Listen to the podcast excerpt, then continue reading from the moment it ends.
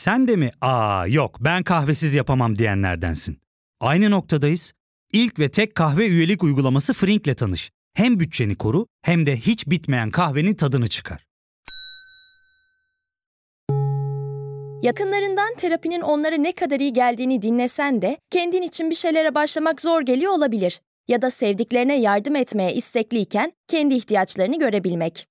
Hayvel, uzman psikologlarıyla kendi ihtiyaçlarını bulmanda sana destek olacak. Terapi yolculuğuna başlamak için detaylı bilgi bölümün açıklamalarında.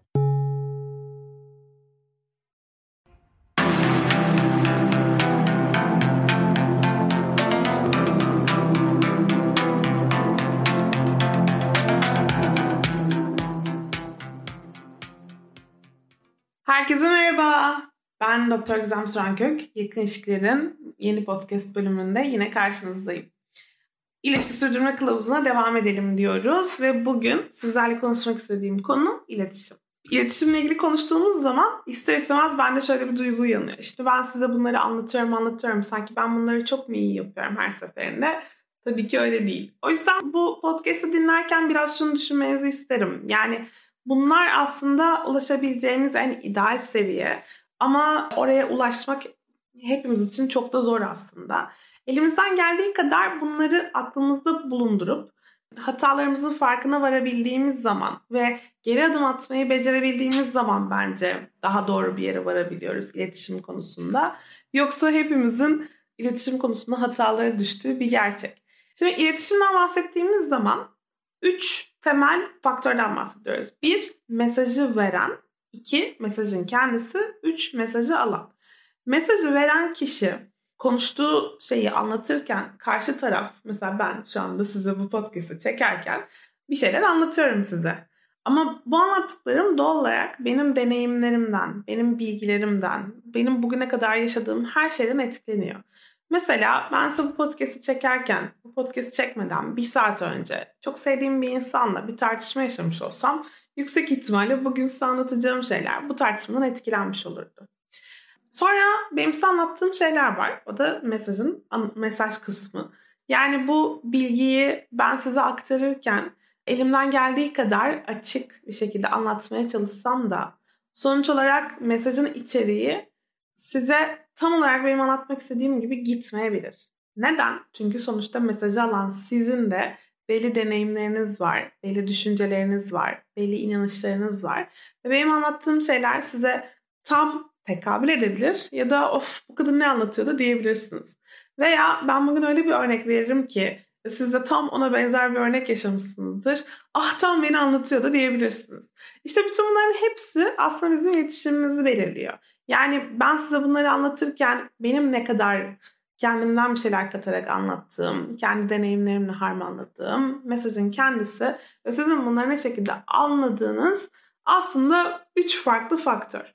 Ve bu üç farklı faktörün bir araya gelip de güzel bir şeyler oluşturması her zaman mümkün olmayabiliyor. O yüzden bazen biz canım diyoruz, karşımızdaki canı çıksın anlayabiliyor. İşte öyle durumlar yaşanıyor.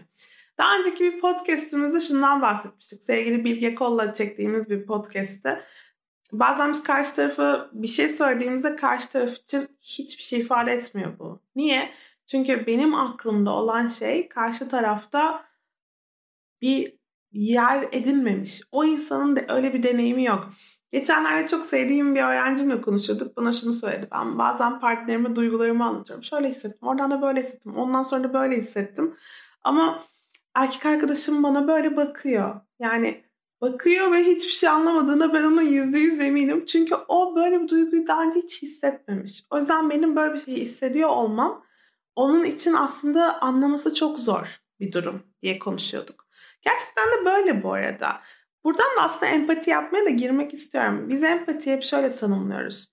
Yanlış olarak şöyle tanımlıyoruz. Sanki karşı tarafın yerine kendimizi koymak. Ama böyle bir şey zaten mümkün değil. Çünkü ben karşı tarafın yaşadığı durumun içerisinde olsam onunla aynı tepkileri veremem ki. Çünkü benim bugüne kadar getirdiğim deneyimler veya benim bugüne kadar o konuyla ilgili bilgim o olayı yaşayan kişiden çok farklı. O yüzden ben o kişiyi dinlediğim zaman onun o durumda ne hissettiğini, ne yaşadığını anlayabilmem için ancak onun kafasına bürünebilmem lazım. O da her zaman kolay değil.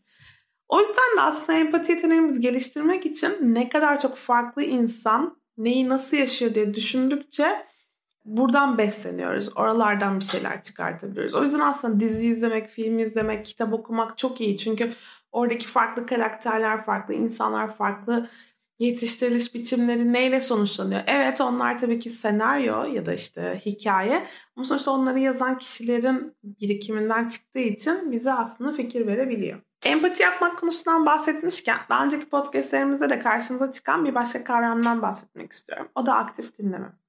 Karşımızdaki insanlar konuşurken onları dinlemek hiç kolay değil değil mi? Onlar bir şey söylüyorlar. O anda bizim aklımızda belli yerler böyle pıt pıt pıt uyanıyor. Yani aslında onların söylediği bir kelime diyelim ki onlar bize kahve diyorlar. Onlar kahve dediklerinde bizim aklımızda kahve ile ilgili belki bir sürü şey uyanıyor. Ve o uyanan şeyle onların kastettiği şey bazen birbirine denk düşmüyor. Denk düşmediği zaman ne yapacağız? Biz kendi yolumuzda kendi uyanan nöron network'ümüzde ilerlerken, yolculuğumuzda ilerlerken onların söylediklerini kaçırabiliyoruz bazen değil mi? Karşımızdaki insanın söylediklerini kaçırabiliyoruz bazen.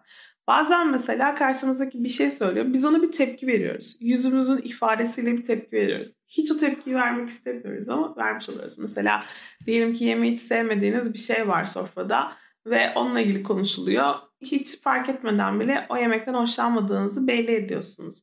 Aslında bir şey söylemiyorsunuz ama belli ediyorsunuz. Aktif dinlemede karşımızdakinin nötr, yargısız bir ifadeyle dinlemek yatıyor aslında. Yani karşımızdaki insana onun anlattıklarıyla ilgili olumsuz bir şey hissettirmemek, onu yargılamamak, onu anlattığı haliyle ve anlattığı mesajla kabul etmek yatıyor. Biz onunla aynı fikirde olmayabiliriz veya söyledikleri bize hiçbir şey ifade etmeyebilir ama sonuç olarak dinlerken bunu karşı tarafa hissettirmemek ama rol yaparak değil gerçekten onu anlamaya çalışarak dinlediğimizde bir şeyler değişmeye başlıyor. Bu ilişki sürdürmek de çok önemli bir konu. Çünkü eğer biz karşımızdaki insana ya sana ne kadar saçma sapan şeylerden bahsediyorsun gibi hissettirdiğimiz zaman karşı taraf bizim onunla aynı sayfada olduğumuzu düşünmüyor aslında. Ve bizi yanında değil de karşısında hissediyor neredeyse. Bizi ikna etme çabasına giriyor belki. Ama eğer karşımızdaki insanı gerçekten söylemeye çalıştığı şeylerle anlayabilsek veya en azından anlamak için gayet sarf etsek karşımızdaki insan da bizimle çok daha rahat iletiştiğini fark ediyor. Ya fark ettin mi? Biz en çok kahveye para harcıyoruz. Yok abi, bundan sonra günde bir. Aa, sen Frink kullanmıyor musun? Nasıl yani? Yani kahvenden kısmına gerek yok. Frink'e üye olursan aylık sadece 1200 TL'ye istediğin çeşit kahveyi istediğin kadar içebilirsin. Günlük 40 TL'ye sınırsız kahve mi yani? Çok iyiymiş. Aynen. Hatta şu anda 200 TL'lik bir indirim kodu da var. E hadi hemen indirip üye ol da bu fırsatı kaçırma. Terapiye başlamak, içinden çıkamadığın döngüleri kırmak, bazı yanlış bulduğun kararlarını değiştirmek ve kendinle beraber daha huzurlu bir yaşam inşa etmek için atabileceğin en değerli adımlardan biri. Hayvel ile yoğun yaşam tempona uyum sağlayarak online terapi seanslarını takvimine göre ayarlayabilirsin. Bini aşkın uzmandan sana en uygun terapisti seçebilir, PodB10 koduyla indirimden yararlanabilirsin. Detaylı bilgi açıklamalardaki bağlantıda. Bütün bunlardan bahsetmişken iletişimde sık yapılan hatalara da değinmek istiyorum. Ve tekrar şu uyarıyla değinmek istiyorum. Bunları hepimiz yapıyoruz. Ne kadar az yapsak o kadar iyi sadece. Bunlardan bir tanesi konuşurken duygularımızı çok abartarak ifade etmek. Mesela Ay bana böyle söylediğine inanamıyorum. Bana nasıl böyle bir haksızlık edersin? Şimdi burada aslında mesajın çok dışına çıkmış oluyoruz ve tamamen hissettiğimiz duygu içerisindeyiz ve karşı tarafı suçluyoruz. Sen bana bir haksızlık ettin. Ama önce karşı tarafın ne ifade ettiğini ve hangi noktalardan bizim iletişim kurmaya çalıştığını kaçırabiliyoruz. Veya Allah çok üzülüyorum, çok üzdün beni. Şimdi burada da var. Ben üzüldüm, üzülüyorum ve ben üzüldüğüme göre senin daha fazla konuşmaya hakkın yok gibi. Ama benim duygularım, benim abartılı bir şekilde ifade edilmiş duygularım aslında karşı tarafın verdiği mesajı dinlememe engel oluyor. Ve o zaman da zaten karşı taraf kendisine hiçbir şekilde duyulmuş ya da anlaşılmış hissetmiyor.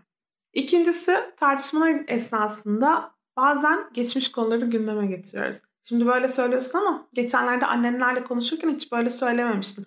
Orada da zaten ben bir şey hakkında konuşmuştum. Beni hiç savunmamıştın. Ama bugünkü tartışmanın onunla hiç ilgisi yok. Olsun. Oradan benim hakkımda kalmış ve bugün bunu gündeme getirmek istiyorum. Ama böyle yaptığımızda bugünkü konu bu sefer güme gidiyor. Bugünkü konu hakkında konuşmuş ve anlaşmış hissedemiyoruz kendimizi. Üç gün öncesinin konusunu konuşmaktan bu sefer bugünün konusunda gelecek sefere bırakıyoruz ve böylece böylece aslında konular birikiyor ve geçmişin etkisinden, geçmişten getirdiklerimizden bir türlü vazgeçememiş oluyoruz. Geçmişteki problemlerimizi çözdüysek o zaman onları orada bırakmamız gerekiyor. Tekrar tekrar gündeme getirdiğimizde iki tarafta çok daha fazla yıpranıyor. Bununla birlikte bir başka yaptığımız hata da bir tartışmayı yaparken konunun özünden çıkıp bambaşka tartışma konularını o e, konuşmanın içine sokmak. Yani belki mesela siz o esnada partnerinizle akşam yiyeceğiniz yemeği nerede yiyeceğiniz hakkında konuşuyorsunuz ve bir türlü anlaşamıyorsunuz. Tam o esnada ne giyeceğiniz veya ondan sonra hangi arkadaşlarınızla buluşacağınız veya o arkadaşlarınız hakkında ne düşündüğünüz gibi konular hakkında tartışmaya başlarsanız bu şuna sebep oluyor. Artık tek cephede tartışmıyorsunuz. Birden fazla alan var. Ve o birden fazla alanda konu o kadar dağılıyor ki aslında belki küçücük olan ve çok rahatlıkla çözebileceğiniz bir şeyi alıp çok fazla genele yaymış oluyorsunuz. Yani tek bir yerde çıkan ufacık bir yangındansa kocaman bir alana sıçramış bir yangını söndürmek zorunda kalıyorsunuz.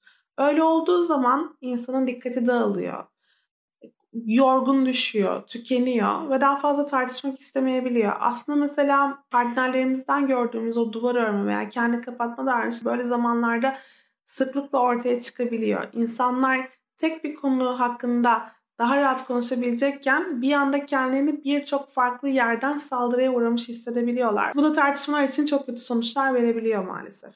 Yine tartışmalar içerisinde yaptığımız hatalardan biri haklı haksız savaşına girmek. Ben haklıyım kabul et bu konuda kesinlikle ben haklıyım ve sen haksızsın. Ya da şu konuda haksız olduğunu kabul etmeden bir kelime daha fazla konuşmak istemiyorum. Bu eğer sizin de söylediğiniz bir cümleyse bu cümlenin aslında karşı taraf için ne kadar yıpratıcı olduğunu fark etmemiz lazım gibi geliyor. Benim de arada kurduğum, şimdi size bahsederken Allah'ım ben ne yapıyorum dediğim şeylerden bir tanesi. Karşı taraf mutlaka konuştuğumuz zaman bir hatasını kabul etsin de öyle ilerleyelim isteyebiliyoruz. Ama aslında böyle yaptığımızda sanki koşullu bir anlaşma var. Yani önce sen bir kabul et de ondan sonra bakarız. Ondan sonra konuşuruz. Yani orada bir samimi bir ya iki taraf da birbirini anlamak istiyor. iki taraf da birbirini dinlemek istiyor. iki taraf da birbirini seviyor aslında ve bir uzlaşı noktası bulmaya çalışıyor gibi bir duygudan öte ben haklıyım ya da sen haklısın kavgası başlıyor. Burada bu arada şunu da söylemem lazım. Uzlaşmak derken tam orta noktada uzlaşmak aslında oldukça zor. Yani bu çok verdiğim bir örnek ama ben Galatasaraylıysam eşim Fenerbahçeliyse diyelim ki ne yapacağız yani Beşiktaş'ta mı buluşacağız? Böyle bir şey mümkün değil. İkimiz de diyelim ki kendi takımlarımızın en iyi olduğunu düşünüyorsak.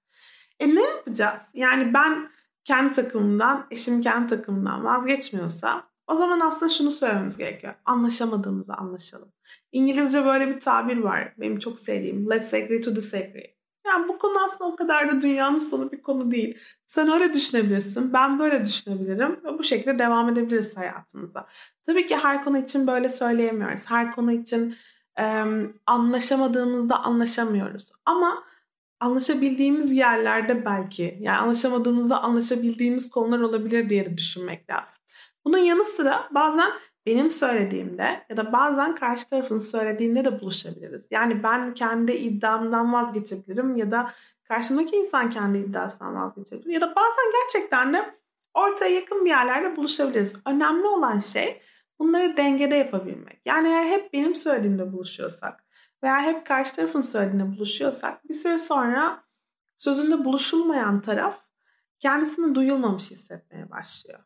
Tam orta noktada buluşmak neden peki çok ideal değil? E çünkü o zaman iki taraf da aslında kendinden vermiş oluyor değil mi? İlişkide fedakarlık yapmak iyidir ama bunu sürekli yaparsak bu sefer benim ihtiyaçlarım, benim sesim ya da karşı tarafın ihtiyaçları, karşı tarafın sesi hiçbir zaman tam olarak karşılanmamış, duyulmamış oluyor.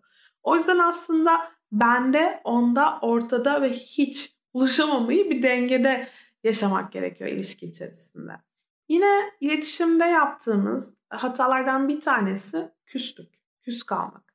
Yani karşı tarafı ikna edemediğimde, bu, arada haklı haksız savaşından sonra çok ortaya çıkar. Karşı tarafı ikna edemediğimde o zaman daha fazla konuşmamak ya da hatta o benden özür dileyene ya da işte benim söylediğim lafa gelene kadar karşı tarafa sessiz muamele de, de dediğimiz küslük davranışını göstermek. Göz teması kurmamak. O odada yokmuş gibi davranmak. Kafanı çevirmek. Bunlar işte küslük davranışları ve bunlar ilişkiye çok kötü geliyor. Neden? Çünkü karşı tarafa şunu söylüyoruz. Ben seni benimle aynı noktada buluşana kadar insan yerine koymuyorum arkadaşım. Ancak benimle aynı fikirde olursan ya da benden özür dilersen, benim haklılığımı kabul edersen ben seni muhatap alıyorum. O zamana kadar muhatap almıyorum. Ve bu dışlanmaya benzer bir etki yaratıyor karşı taraf üzerinde. Reddedilme, dışlanma, yok sayılma. Gerçekten uzun vadede küslük davranışı ilişki için çok zararlı bir duygusal manipülasyondur. O yüzden bunu yapmamamız gerekiyor. Son olarak şundan bahsetmek istiyorum. Her türlü tartışmada, her türlü iletişimde bir sürü duygu hissetmemiz çok normal. Duygular bizim uyaranlara verdiğimiz tepkileri içerir. Ve doğal olarak tartışmalar esnasında birbirimizde olumlu olumsuz birçok his uyandırmamız mümkün.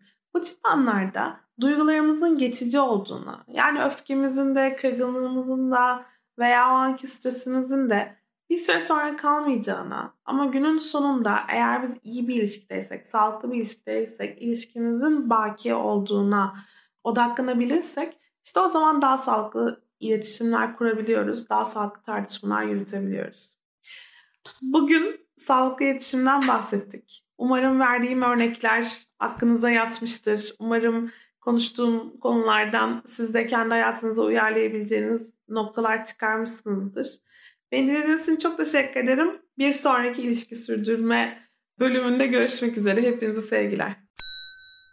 İlk ve tek kahve üyelik uygulaması Frink, 46 ildeki 500'den fazla noktada seni bekliyor.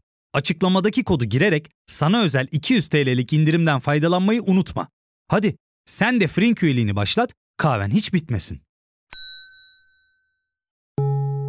Hem bugününe hem yarınına katacaklarıyla terapi yolculuğuna ve daha iyi hissetmeye bugün Hayvel ile başla. Açıklamadaki linkten Hayvel'i indir, ücretsiz tanışma görüşmelerinin ardından bütçene uygun seans paketini seç ve terapi yolculuğuna başla.